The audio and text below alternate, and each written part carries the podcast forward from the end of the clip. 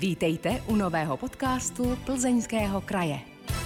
Michal Šindelář, zpěvák, kytarista, bubeník je dnešním hostem podcastu Plzeňského kraje. Michale, ahoj. Ahoj. A Helena Kapicová přeje příjemný poslech. Posloucháte podcast Plzeňského kraje. Asi se tomu nelze vyhnout, my se tomu ani vlastně vyhnout nechceme. Ty jsi synem Jiřího dědka Šindeláře z legendární skupiny Katapult. Tvoje maminka Lenka Šindelářová je herečka, my všichni známe jako Calamity Jane z Thunder Country Show Ivana Mládka. Prosím tě, řekni mi, jaké to bylo mít za otce dědka z Katapultu a za matku Calamity Jane? Tak rozhodně bylo to nevšední dětství, jenom jsem si nedokázal uvědomit, jak moc je to jiný oproti jiným rodinám, protože člověk neměl to přímý srovnání. To až v pozdějším věku, když jsem začal chodit k přítelkyním do rodin, tak jsem zjistil, že ty rodiny fungují jinak. Ale většina lidí si myslí, že jsem od malička měl doma pořád muziku. Mm-hmm. A musím říct, že doma nebyla nikdy muzika. Protože táta i máma měli rádi klid. Já jsem viděl tátu cvičit na baskytaru asi jenom jednou nebo dvakrát v životě doma. A veškerá hudba, kterou já jsem slyšel, tak to bylo, když neměli hlídání a museli mě vzít sebou na koncert. Ty říkáš, že u vás bylo ticho, ale já vím, že svoje první bubny si dostal od Víti Vávry, to ti byly 3 roky, a taky vím, že jste si měli dobrý sousedy, protože ty jsi do těch bubnů bušil o 106 od rána do večera, tak asi úplně ticho tam taky nebylo, ty jsi se o to postaral. No, ze strany rodičů bylo ticho, z mojí strany rozhodně ne. Já to do dneška nechápu, protože v Praze na Vinohradech, v klasickém baráku, jsem do toho mlátil několik hodin denně, fakt strašně moc. A nikdo nikdy si nestěžoval. To si nedokážu představit, že v dnešní době by se něco takového stalo. A jak to bylo? Víťa Vávra šel kolem a řekl, tady mám jedny bicí.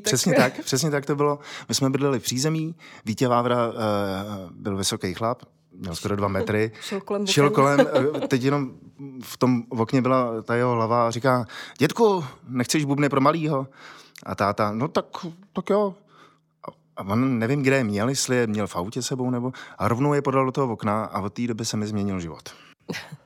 Já taky předpokládám, že si navštěvoval lidušku, na co všechno si hrál, kromě teda těch bicích. No tak samozřejmě dřív nebylo možné hrát na nic jiného v tak malém věku, jenom na výběr byly housle nebo klavír. Housle mě nějak nelákaly, tak jsem si vybral klavír a to byla možná trošku chyba, škoda, protože jsem schytal takovou přísnou paní učitelku, která mě mlátila, řovala na mě a já jsem pak od té doby měl vždycky tiky, když jsem šel kolem klavíru. To asi taky, ale že ta láska k té hudbě úplně jí ve mně nepovzbuzovala, bych řekl slušně. Aha. Michale, jakou školu jsi ještě vlastně vystudoval? No, vystudoval, to jsou silný slova. My jsme se s rodičema dost často stěhovali, takže já jsem vystřídal několik škol v Praze, několik škol tady v Plzni a pak jsem strávil nejkrásnější roky mýho života v Plzni na Mikulášském náměstí na gymnáziu, kam se strašně rád vracím, protože přeci jenom to období puberty, prvních lásek, prvních špatných známek, prvních... A rád se tam vracím. Říkáš první lásky nežárlily na tvoje hudební nástroje, holky? To až ty později, s kterýma jsem opravdu byl. To bylo vždycky, no. Bohužel. Ale už jsem se s tím naučil žít, takže i pracovat. Michale, konzervatoř tě nelákala? Mě nelákala, protože v té době měla takovou zvláštní pověst, že je to víc takový technický přístup než ten živelný, který já jsem v té pubertě, kdy jsem neměl rozum a chtěl jsem jenom do toho mlátit a řezat a hrát, tak to mě samozřejmě nelákalo. Teď s odstupem času, co bych za to dal. A obzvlášť v dnešní době, když ty školy se změnily, přístup těch profesorů je úplně jiný a zaplať pánbůh za to, že ty děti to baví. Pokud se nepletu a dobře počítám, tak je to už 13 let, co tvůj tatínek zemřel. Jak na něj vzpomínáš? Jaký byl? No, ono to strašně letí. Já se vždycky vyděsím, když si uvědomím, kolik je to let. Ale já mám pocit, že táta je tady pořád nějak s náma. Díky té muzice, díky té radosti, kterou rozdával fanouškům. Protože není koncert, aby za mnou nepřišel nějaký jeho fanoušek, nespomínal na něj strašně hezky. Takže díky tomu mi táta, teď to bude znít divně, tolik nechybí. Protože ho mám možná v srdci blíž než kdykoliv jindy. Ty chvíli předtím, než jsi vlastně přišel k nám na vysílání, tak jsem si poslouchala písničku, kterou ty si vlastně tátovi složil. Já jsem měla z toho teda husinu. Je krásná ta písnička. No, když Bůh dá, tak letos vyjde. Já jsem si dal takový předsevzetí. Loni v prosinci mi vyšla nová deska, Jak přicházejí sny. A já jsem si dal předsevzetí, že jelikož letos v létě budu mít takový jako drobný výročí, kulatý, že bych chtěl další desku a tahle písnička už je natočená, takže čekám s tím, kdy půjde do světa. Ono, napsat písničku pro tátu, jak jsi říkala, je to 13 let, co tady není a jak říkal Eric Clapton, tak je dobrý sdílet svoje pocity s posluchačima, protože pak je pustíte do svýho světa a je to takový osobnější. Ale celý roky mi to nešlo. Nešlo to ven a nechtěl jsem, aby to byl patos, aby to bylo smutný, aby to bylo za každou cenu. A pak jednoho večera, když jsem šel do kina, to přišlo samo úplně. A to bylo za jak dlouho na to, co tatínek zemřel? To bylo před rokem a půl teďka. Aha, takže to je v podstatě čerstvá věc. Jak se jmenuje ta písnička? Kdo má se teď líp. Ono může to působit trošku smutně, ale... Já si vždycky představím tátu, když jsme jeli na koncert a on v autě říkal, jo, nahoře já budu jenom sedět, kouřit a pít kolu a kafe. A vím, že určitě se má teď báječně. A ta písnička je o tom, že nejen, že vám někdo odejde natrvalo ze života, může zmizet na pár dní, na pár měsíců, na pár let.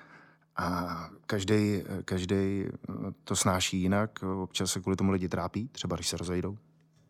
Někoho milujou. Ale pak je lepší si udělat ten nadhled a říct si, no tak, kdo se má teď líp. A dělat všechno pro to, aby my jsme se měli skvěle. To je hezký. Michale, co ti táta předal dobrého do života? Mně dlouho trvalo, než jsem pochopil jeho klid, jeho rozvahu a jeho laskavý srdce a snažím se to postupem času dostat do svýho života. A čím jsem starší, tak to jde nějak snáš. Ten klid a ta rozvaha. A zaplať pámu za to. Kde táta bral ten klid? Měl to tak v sobě od narození, nebo k tomu postupem času došel? On takový byl vždycky. On měl tu krásnou výhodu. V Katapultu se vždycky říkalo, že Olda je ten tahoun, Tolja Kohout, bubeník, ten se staral o tu hudbu, o ty aranže, o všechny tady ty věci. A táta, ten byla taková ta klidná síla. A já jsem ho zažil za těch 15 let, co jsem jezdil s Katapultem celkově, že se ozval jenom, když bylo nejhůř. Jinak byl v klidu. A když došlo k nějakému sporu, tak radši odešel. Se slovy, že to stejně nemá cenu to vysvětlovat. A radši šel na kafe a na cigáru. Pokud já vím, tak ty jsi si zahrál i ve videoklipu Katapultu Chodníkový blues. To se natáčelo v Praze, na Vinohradech, možná někde i na Praze 5, ve Stodůlkách, tuším. Ano. To ti mohlo být 12, 13 let. Míň, myslím. Ještě míň. Já myslím, že to mi bylo tak 10, 11. To bylo zrovna takový období, kdy jsem vypadal jak holčička. Mikádo, šátek, rocker. Měl jsem největší prsa ze třídy v té době. Holky mě nenáviděly za to a... No, to jsem vážil stejně jako teď, akorát jsem byl o půl metru kratší, ale... Ne, to si myslím, že přehání, že ti to tam moc sluší a vůbec posluchači si to můžou najít na internetu. Je to tam? Chodníkový blues. Já myslím, že ne. Já myslím, že to někdo určitě smazal. A... Ne, je to tam. Jo. Já jsem koukala. Aha. Je to hezký takhle se na to podívat. A vůbec v Katapultu se vystřídalo opravdu hodně bubeníků. Ty jsi v Katapultu taky bubnoval. Kolik ti tehdy bylo? Jak ses k tomu vlastně vůbec dostal? No, bylo to krásných 8 let mýho života, nádherných, protože to byl splněný dětský sen, stát na pódiu vedle táty. A kdo to nezažil, nebo respektive hodně posluchačů to určitě zažívá, když dělá práci společně se svýma dětma. Není hezčí pocit, než vytvářet cokoliv. Můžete si kopat na zahradě s míčem, nebo můžete opravovat auto, A já jsem měl tu krásnou příležitost, že jsem s tátou dělal to, co nejvíc v životě miluju, a to je muzika. Já jsem málo kdy zažil takový napojení při hraní. A takže to bylo pro mě splnění dětského snu a vzniklo to tak, že ta moje vášeň, která od těch 3 let směřovala jenom k té muzice. Já jsem nikdy neměl žádný zhečí úmysly. Maximálně, když dávali seriál Dempsey a Makepeaceová, tak jsem chtěl být policajt. Ale... Já taky. Jo, ano. To jsou ty krásný 90. leta. Ano. Takže já už v těch 3 letech já jsem dostal šlapací traktor a jediný, co jsem dělal, že jsem na něj naložil bubny a jezdil jsem po bytě s tím, že jedu na koncert. Takže od malička to bylo jasný a ve chvíli, kdy mi bylo tuším 9-10 let, tak se Katapult vrátil na koncertní pódia a já jsem chtěl s tátou jezdit na každý koncert. Což jsem dělal zhruba 2-3 roky a pak krůček po krůčku jsem samozřejmě v té době tam hrál na bubny Milan Balcar, skvělý bubeník, úžasný, a já jsem mu začal pomáhat se stavěním bubnů a seděl jsem koncert co koncert za tátovou maršálem a pozoroval jsem Milana. Pak jsem si to doma přehrával, učil jsem se. A jednoho dne na zvukové zkoušce, Katapult už vždycky na zvukové zkoušce hrál písničku Lopák Váha. A jednou Milan mě takhle jako zahlíd, jak tam na něj zase koukám, říká, pojď sem, zahraj to. A říkám, ne, to nemůžu, no zahraj to. Tak jsem zahrál Lopák Váha, aniž by si to táta s Oldou všimli. A to je co říct teda? No tak já jsem byl strašný zloděj, že? Já jsem kradl. Já jsem viděl Milana, jak to dělá, tak jsem říkal, takhle to musím dělat. Že jsi sledoval každý pohyb. Přesně tak. A shodou okolností zrovna v té době Olda se vrátil z koncertu Roxette, který měli 2 bubeníky a přišel s tím, že by byl fajn, kdyby Katapult měl 2 bubeníky. A tak jsme s Milanem začali zkoušet na 2 bicí soupravy a bylo to ještě výjimečný v tom, že jsme měli úplně stejně postavený a naučili jsme se to úplně stejně, takže to bylo, jak kdybyste se koukali v podstatě na jednoho bubeníka. A to byly nejkrásnější časy a doba, kdy jsem se to o bubnování dozvěděl opravdu strašně moc. Takže ty základy od Milana Balcara. A dostal jsi někdy od někoho důležitou bubenickou radu do života? To jsem dostal, až potom později přišel zpátky Tolja Kohout. Povídej. Tolja Kohout byl... To bylo asi ze života, spíš než... Byl opravdová legenda. V těch bicích. A samozřejmě... Nejen, že mě přivedl k Monty Pythonu a britskému humoru celkově, ale ten pohled na ten rockerský život, on vůbec neřešil bubny. Neřešil jako takovýhle buben, takový... Nejzásadnější rada, dal mi 3 do života, publikovatelná jenom 1 tady v podcastu, a to je, měj jaký chceš bubny, ale kup si tu nejlepší a nejdražší stoličku. A už asi vím, kam míříš. A musím říct, že moje pozadí a celkově i moje záda za těch strašně moc let, co to dělám, tak jsou za tu radu strašně vděční.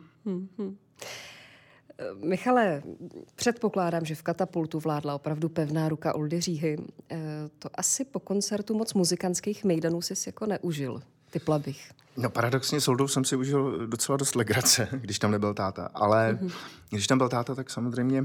Počkej, tak vládla pevná ruka táty, ne Oldy Říhy? Ano. Já takhle.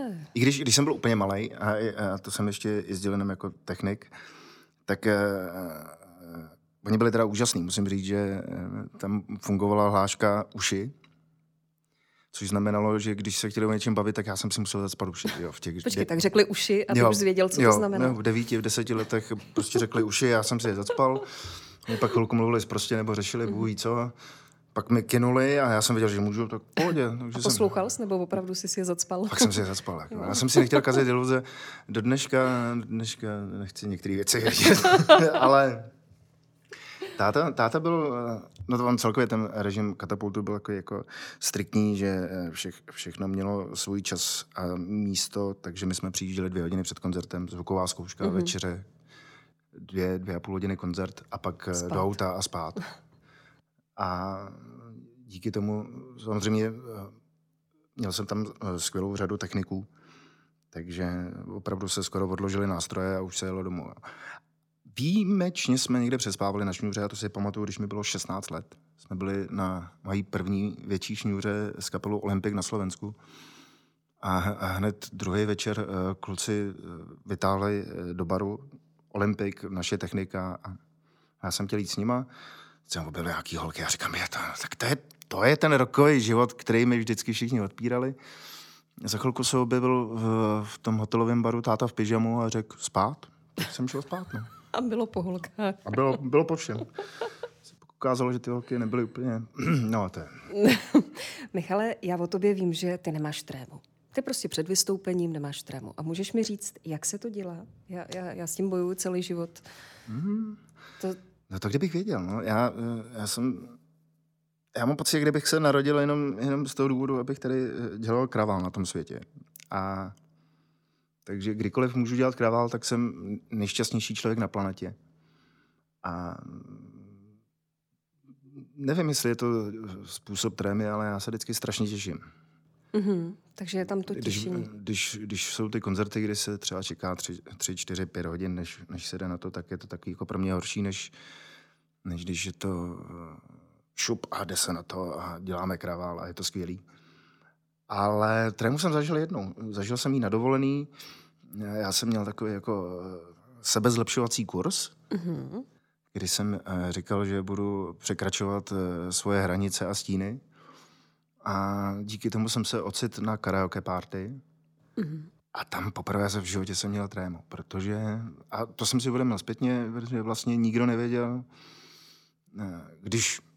jdu v Čechách hrát, tak ať už jsem hrál s Katapultem, ať už jsem hrál nebo ať už hraju s Banjo Bandem nebo se svojí kapelou, tak všichni vždycky nějak tuší, co se bude dít. Tady vlastně nikdo nevěděl a tam jsem měl poprvé strašnou trému.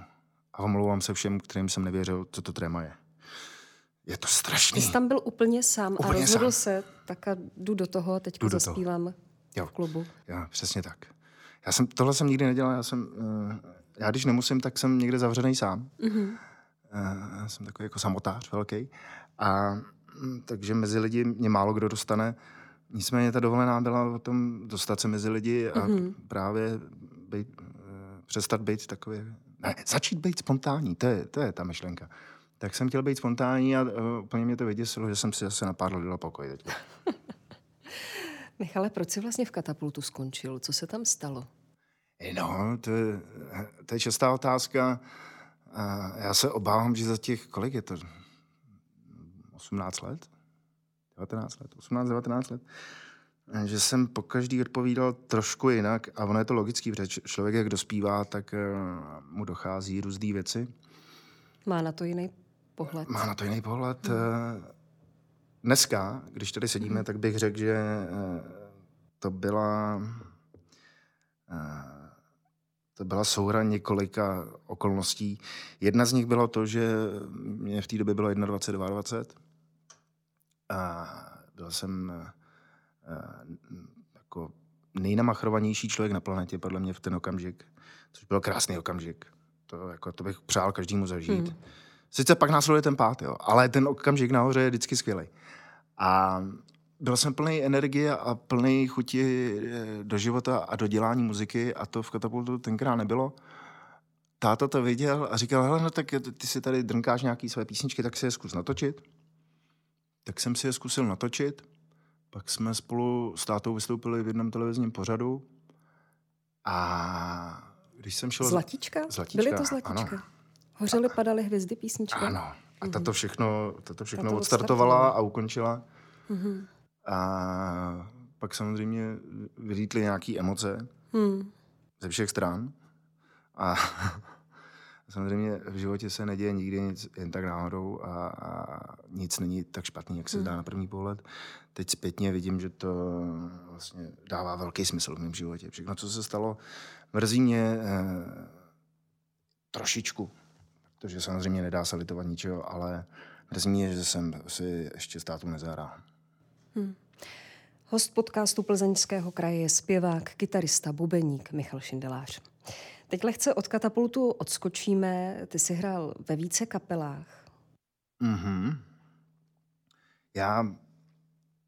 Já jsem vždycky uznával, v tom jsme se taky s Holdou teda rozcházeli, já jsem uznával to, že když se člověk potkává s různýma muzikantama, s různou jejich energií, přístupem, že ho to posouvá jako člověka a jako muzikanta dál.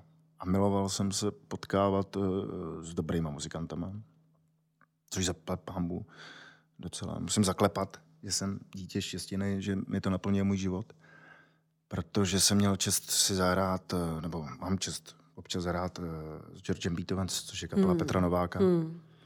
A ty písničky, které já jsem se v 10 letech učil na kytaru, náhrobní kámen, já budu chodit po špičkách. Klaunova zpověď, a to mi vždycky teda mrazí.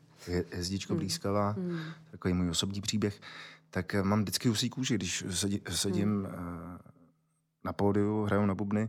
Pravda, Petr tam není, je tam Karel Káovec nebo Viktor Sodoma, ale ty písničky jsou tak silný a ta kapela je tak jako dobrá, že z toho mě mrazí. Notabene Viktor Sodoma byl v kapele Franty Čech, když ten byl Olda Říha, takže já jsem si zahrál s Oldou Říhou. Propletenec. S Viktorem Sodomou je to skvělý. No a loni se mi splnil další sen, když jsem si mohl zahrát, nebo teďko hraju s Ivanem Mládkem a jeho Banjo Bandem, protože když jsem byl hodně malinký, tak jsem poslouchal jenom Katapult a jenom Banjo Band. Mm-hmm. A v tom dětství jsem ještě nedokázal úplně pochopit, jak ta Ivanova muzika je geniální. Věděl jsem, že mě to baví, že to je legrace, ale nechápal jsem, že ta muzika je fakt skvělá. A pro mě Ivan je jeden z nejúžasnějších lidí českého showbiznesu. Geniální, pracovitý, hodnej, vtipnej.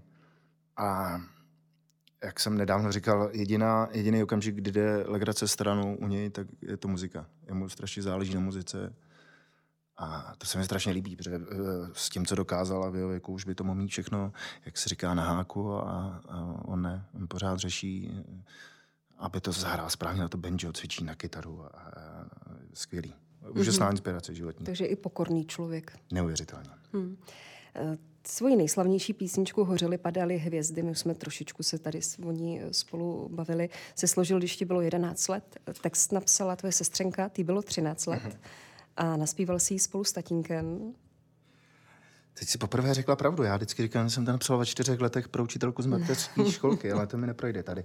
No, ono napsal takovouhle písničku, no, já pořád nad tím váhám, protože jsou to 3 akordy a ono to skládání písniček se může zdát po materiální stránce jako jednoduchý, ale já mám pocit, že to chodí úplně od dinu, to jako, že to je někde je něco napsaného. A tohle se stalo a moje sestřenka ve 13 letech vyplodila text, ve kterém, nebojím se říct, 100 lidí nacházejí svoje příběhy a svoje životní situace. Najdou se v tom. Což je na té písničce nejkrásnější. A to mi... Že ti do toho skočím. To bylo tak, že si řekl, Báro, prosím tě, napiš mi text, nebo Bára přišla, hele, já tady mám nějaký text, třeba by se ti to hodilo.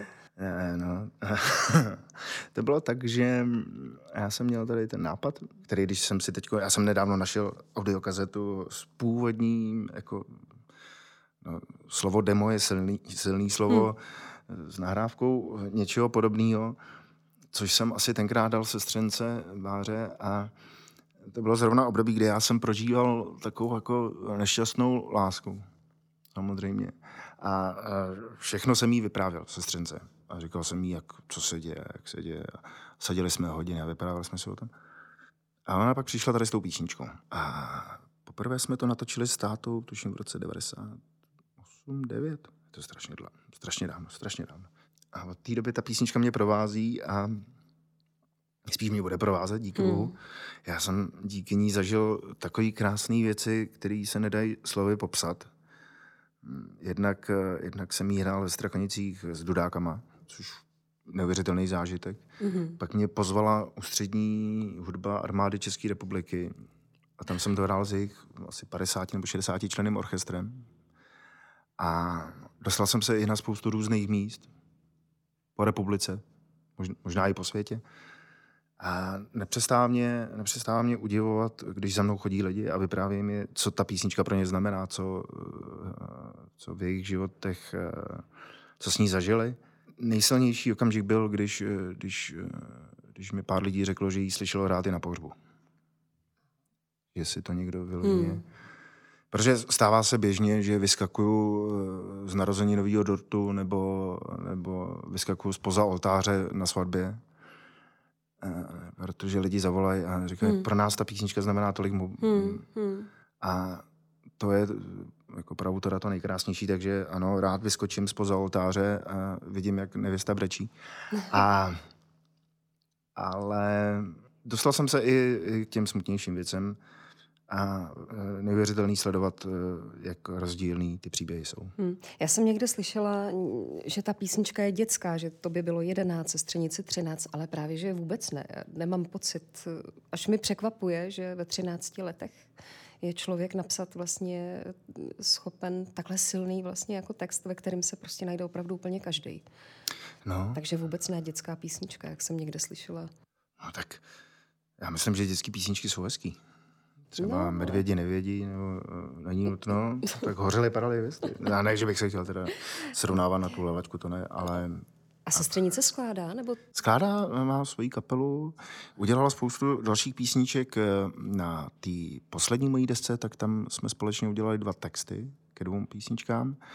A tak nějak se snažíme spolupracovat, akorát každý, procházíme teďko jiným období, má děti, rodinu, a už není ten čas, jak jsem říkal právě, že bychom si sedli na několik hodin a vyprávěli si, co se nám děje v životě, aby z toho pak mohla vzniknout ta písnička. Ta písnička se objevila i v jednom známém českém filmu Bába z ledu. Ano, ano. Od té doby máš zajímavý příběh k tomu. Od té doby jsem zvaný na všechny otužilecké akce. A hraju venku, když je mínus. Ale... Takže já jsem strašně rád za každý hraní v teple. Posluchači, kteří ten film viděli, tak jistě ví, ano, o čem mluvíš. Je to jenom o otužování.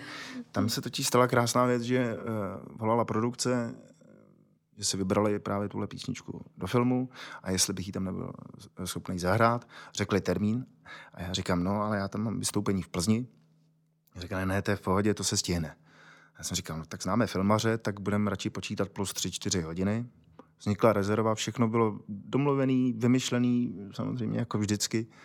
Kluci z kapely se dělají ze mě legraci, že jsem jak Napoleon, který šoupe na té mapě s těma vojáčkama. Vždycky, aby všechno klaplo. Ne, vždycky to klapne samozřejmě, ale snažím se většinou. Tak tentokrát to bylo vymyšlený i s rezervou. Ale to je dobrý příběh, co teď řekneš. Filmaři řekli, že mě propustí v 5. Mě propustili tuším v 7 nebo v 8, což bych do Plzně stíhal na 9. Akorát mi neřekli, že mě propustí uprostřed Vltavy na lodi, no. Tak, která pak přistála se někdy o půlnoci. Takže jsi čekal. Takže jsem si počkal na lodi, zatímco probíhal v Plzni koncert Michala Šindeláře bez Michala Šindeláře. Nejhorší zážitek mýho života. Já vždycky, když se připravuju na hosta podcastu, tak nejen, že si o něm něco zjišťuju, ale taky snažím se naladit na tu jeho notu. Takže jsem poslední týden, každý den v autě, poslouchala cestou do práce tvoje CDčko Můj táta dědek. Ty si ho dal dohromady k nedožitým 70. narozeninám svého otce. Je to prostě unikátní projekt. Řekni nám, prosím tě, k tomu něco, kteří slavní baskytaristé se na tom albu podíleli. Jsou tam písničky, které měl táta rád. Ale jestli něco podobného nevznikne ze strany někoho jiného. No, teď jsem byl záhadnej. To se mi líbí. A ono nevzniklo. A říkal jsem si, když se blíží to 10. výročí, že přece jenom já tátu miluju a milovat ho budu do konce života. A vždycky mi přišlo, že ten Katapult hodně muzikantů bralo jako takovou jednoduchou, prostou muziku a pro mě táta byl vynikající zpěvák a úžasný baskytarista. A napadlo mě, že by nebylo od věci, kdyby baskytaristi, kteří jsou v Čechách uznávaný a jak muzikantsky, tak fanouškovsky, kdyby na něj vzpomněli a zahráli nějaký a zaspívali písničky, které táta zpíval v Katapultu nebo měl rád. A byl jsem nadšený z toho, že všichni okamžitě řekli ano. Tam jsou silný jména těch baskytaristů. Jsou tam silný jména. Můžeš nám vyjmenovat? No, tak Logicky, když se jednalo o tátu z Katapultu, tak první, komu jsem volal, byl pan Milan Broum z Olympiku. Pak jsem věděl, že táta se mnou vždycky rád chodil a vždycky měl rád Milana Špalka z Kabátu. Jasně. Karol Novák s Georgem Beethoven právě, tak tam je ještě další takový zábavný propojení, který se nikdy nezveřejní. A pak tam byl Petr Bob Šťastný z kapely Turbo, takže taky tátovou souputník. Dalším hostem byl Olda Říha, což bylo trošku jako mimo radek, ale říkal jsem si, že Vojta hrál, tuším, 10, 15, možná 20 let s Radimem Hladíkem, s další českou legendou a je to v podstatě v mém věku kluk. Říkal jsem si, že by bylo fajn tam mít i zástupce té mladší generace a z té mladší generace je tam i Marek Abraham, člověk, který hraje se mnou. Podařilo se mi získat takhle skvělý hosty a zažil jsem s nima úžasný čas ve studiu i při natáčení dokumentu. A všem jsem za to strašně moc vděčný. Protože všichni na nich bylo vidět, že fakt tátu měli rádi. Já, jak jsem to CDčko poslouchala, tam je i nějaká polská písnička, já teďko nevím název. Je tu měl táta. Ano. Ta je krásná. A tam se zpívá půlitrovka SOS, mě se hrozně líbilo. No, to je krásný příběh. Já jsem, když jsem řešil s Milanem Broumem, kterou písničku by tam zahrál a zaspíval, tak Milan nejdřív chtěl nějaký big beat. A já jsem mu říkal, no ale já mám tady nápad takovej. Tady tu písničku táta sice nespíval, ona je od polské kapely Perfect. Olda na to udělal český text, nahráli to na desku pod názvem Neplač, lásko. A já kdykoliv jsem viděl tátu vzít do ruky baskytaru, což bylo málo kdy, to si musíme přiznat. Ale kdykoliv si ji vzal do ruky, tak si hrál ten krásný basový motiv. A vím, že tu písničku měl hrozně rád, i ten text. A říkal jsem, hele, tohle byla táto jedna z nejoblíbenějších písniček. Mně by se líbilo, kdyby si ji dělal ty. Milan nad tím přemýšlel a po týdnu mi volal a říká, hele, ale já jsem dostal nápad, manželka má polský kořeny, co to udělat teda v originále? A já říkám, no tak... Samozřejmě, já polsky neumím, ale ne, manželka to ohlídá, takže přijela manželka, byly naprosto úžasný. A Milan to naspíval strašně hezky. To je úplně totiž neuvěřitelný. On totiž ten polský text je trošku něčím jiným než ten český. Milan nám to vysvětloval, já teďko nebudu úplně přesnej, ale vím, že v 80. letech bylo nějaký hnutí odporu v Polsku a ta písnička je takový trošku protest song, myslím. Zatímco ten český text je vyloženě o lásce. Ty jsi k nám přišel v tu pravou chvíli, protože ty jsi vydal CDčko, já ho mám tady před sebou. Michal Šindelář, Jak přicházejí sny, je na něm 10 písniček. A ty jsou taky o lásce, řekla bych. Ano, názvu. Ano. Já jsem v mém věku, kdy jsem se snažil dělat písničky o všem, tak jsem se vrátil do těch krásných 60. 70. let a uvědomil jsem si, že většina těch písniček je o lásce. A že v dnešní době, kdy ze všech stran se valí takové jako zvláštní informace, že by bylo lepší, kdyby z nějaké strany se valily třeba nějaké hezké informace. Že i když je to špatný, že to bude vlastně hezký. A nebo když je to krásný, že to bude ještě hezčí. Nebo... A říkal jsem si, že už je čas na to zpívat veselý písničky. I texty tady vidím od tvé sestřenice. Jo, taky tam jsou. Jak dlouho jste dělali vlastně na tom CDčku? Jak dlouho vznikalo? No, vznikalo. Písničky jsem psal zhruba 5 let. Deska byla hotová už předloni, ale díky tomu, že vycházela právě deska Můj táta dědek, tak jsme vydání odložili rok, aby to nebylo úplně... Ty lidi jsou úplně z toho nezbláznili. Všude samej Šindelář. To je strašný. A samozřejmě za tu dobu, co už ta deska je hotová, tak já jsem udělal další spoustu písniček, který bych chtěl lidem prezentovat, ale teď musím prezentovat tyhle písničky. Takže... Ale chystáš už? Chystám už, no. Už pracuje se jako na další desce. No, tady ten stav, který já jsem si strašně užíval, který postih celou republiku, hodně lidí plakalo, tak já jsem... Kdybych nechtěl rušit pejsky, tak bych pálil každý den ohňostroj, jak je to skvělý.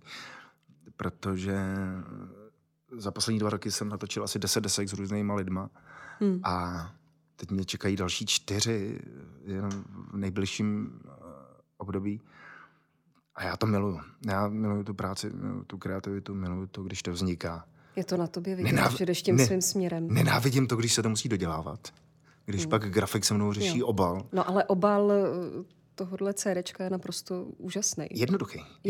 V tom je právě ta krása, víš. Já jsem chtěl strašně jednoduchý věci. Ono, hodně lidí říká, že já do fotografií a grafiky nesmím vůbec mluvit, protože nemám vkus. A kdo pak ti to řekl?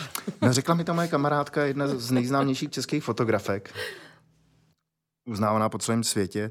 Jednou jsme šli na procházku a zastavila nás skupinka turistů a poprosili nás, jestli bychom mohli vyfotit. Ona, no tak prosím. A po 2 vteřinách mi ten telefon sebrala a řekla, prosím tě, ty už to nikdy neber do ruky. Ty nefoť nikdy. Počkej, neměli jako na snímku hlavu, nebo?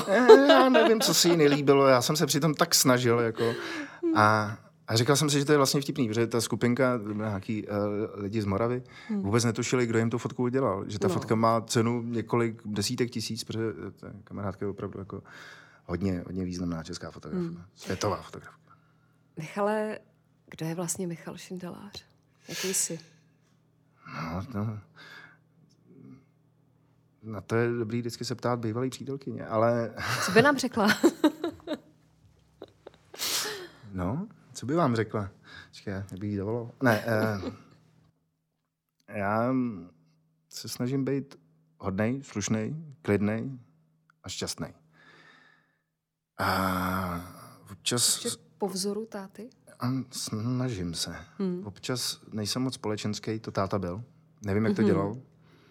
On to dokázal. Ačkoliv já jsem ho zažil 1000krát v autě, kdy pak jako... to je jedno. V autě prostě chtěl mít klid a taky občas jako... Já jsem zažil, když jsme šli na koncert AC/DC na Strahov a šli jsme normálně mezi lidi a táta po půl hodině, kdy na něj všichni volali a zdar, dětku, pojď se, dětku, pivo, dětku. Tak táta po půl hodině a už dost, já jdu pryč. Já se vrátím na koncert. A říkám, hele, to se nemůžeš vrátit na koncert, teď, jako když odejdeš tady odtať jako ven, tak už tě sem nikdo nepustí. Já jdu pryč. Po koncertě jsem ho nemohl najít a pak jsem zjistil, že můj táta byl v tomhle geniální. Jako, to neznám nikoho jiného, kdo by to uměl. Táta, to jsem zjistil až po koncertě několik, tak táta nasedl do auta a na Strahově zajel s tím autem do zákulisí. Zaparkoval před pódiem. Tam ho pustili. Já nevím, jak to udělal. Chodil si do cateringu pro kafe a říkal, že hlasitost té muziky si dělal stažením okýnka v autě. To je perfektní. Jako, já neznám jiného člověka, opravdu. To samý bylo koncert Briana May v Praze. Já jsem miluju bubeníka Erika Singera, který s ním hrál v té době a bylo 16, byl jsem nadržený, chtěl jsem ho vidět. A bylo to v malý sportovní hale, kde není místo na sezení.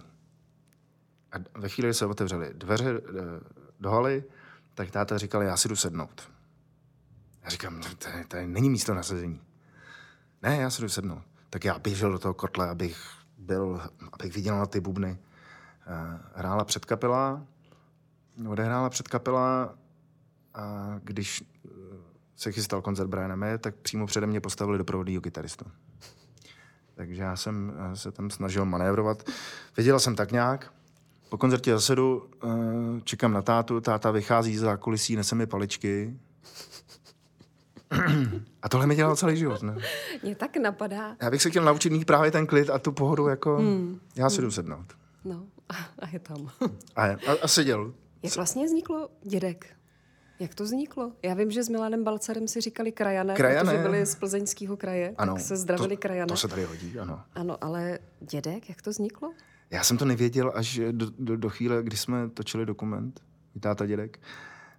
Tak to strýc Jaroslav, skvělý malíř, sochař, prozradil, že mu tak začali říkat i jeho kamarádky v dětství, v pubertě, když on jim říkal bábo, pojď sem. Jo, takhle.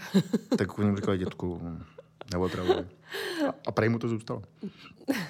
Vy jste celkově taková umělecká rodina. Všichni, ty už si vlastně řekl, bratr od tvýho taťky, tak je sochař, malíř. Hodně Šindelářů se pohybuje tady v tom výtvarném umění. Já je zdravím, všechny bratrance. Ty maluješ? Nebo ne, moje sestra to zdědila tohle. Mě to úplně minulo, já to mám jako s focením. Prostě mě to všichni zakazujou a říkají, radši do něčeho mlátě a dělají nějaký zvuky, ale prosím tě, nesnaž se řešit cokoliv vizuálního. A ty máš 3 sestry? Nebo já mám 4? Dvě. 2 sestry? 2. Mm-hmm. Jedno nevlastní. Ta nevlastní mě štve strašně moc. Já jsem dost často vyprávím ten příběh, kdy přišla na koncert a naše technika a kluci z kapely říkali, to je kočka. Říkám, tak se uklidníme, to je moje sestra. A oni, my jsme mysleli, že máš jenom 1 mladší sestru. A říkám, no, mám. Moje nevlastní sestra je o několik, opravdu jako dost let starší než já a stejně vypadá líp než já. Dobrá genetická výbava. Strašně, a tím mě rozčuje. Mm-hmm. Ale vypadá fakt jako třeba o 5 let mladší než já a to není spravedlivý. A potom máš a druhá sestra, nebo vlastní sestra, ty je kolik let? Ta je mladší. Kolik jste od sebe? 3,5 roku, myslím, nebo tak nějak příště. A ta je úžasná, ta je dokonalá. To je... A ta je umělecky? Ta maluje? Maluje nádherně, dokonale. Mm-hmm. Spoustu práce udělala teďko. Namalovala obal gresce Můj táta dědek. A já jsem právě chtěl, aby to namalovala sestra, aby to...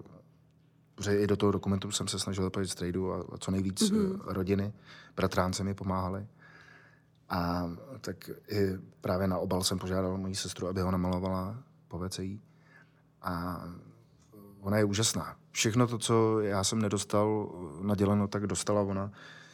Ať už se to týká jazyků, vzdělání, všeho, tak moje sestra je tady v tom úžasná. Hostem dnešního podcastu byl zpěvák, kytarista, bubeník Michal Šindelář. Michale, díky moc, že jsi za námi přijel, moc si toho vážíme. Díky. Loučí se Helena Kapicová, těším se na slyšenou, no a zase někdy příště. Já děkuji za pozvání, mějte se nádherně. Ahoj. Ahoj. Díky za to, že jste poslouchali tento podcast. Připomínáme, že všechny podcasty Plzeňského kraje najdete také na stránkách Plzeňského kraje www.plzeňský-kraj.cz, na krajském Facebooku, YouTube nebo v Spotify, Apple podcastech a podcastech Google. Aby vám neutekly další díly, nezapomeňte nás sledovat nebo si přihlásit odběr, ať už nás sledujete nebo posloucháte kdekoliv. Těšíme se v příštím dílu. Naslyšenou.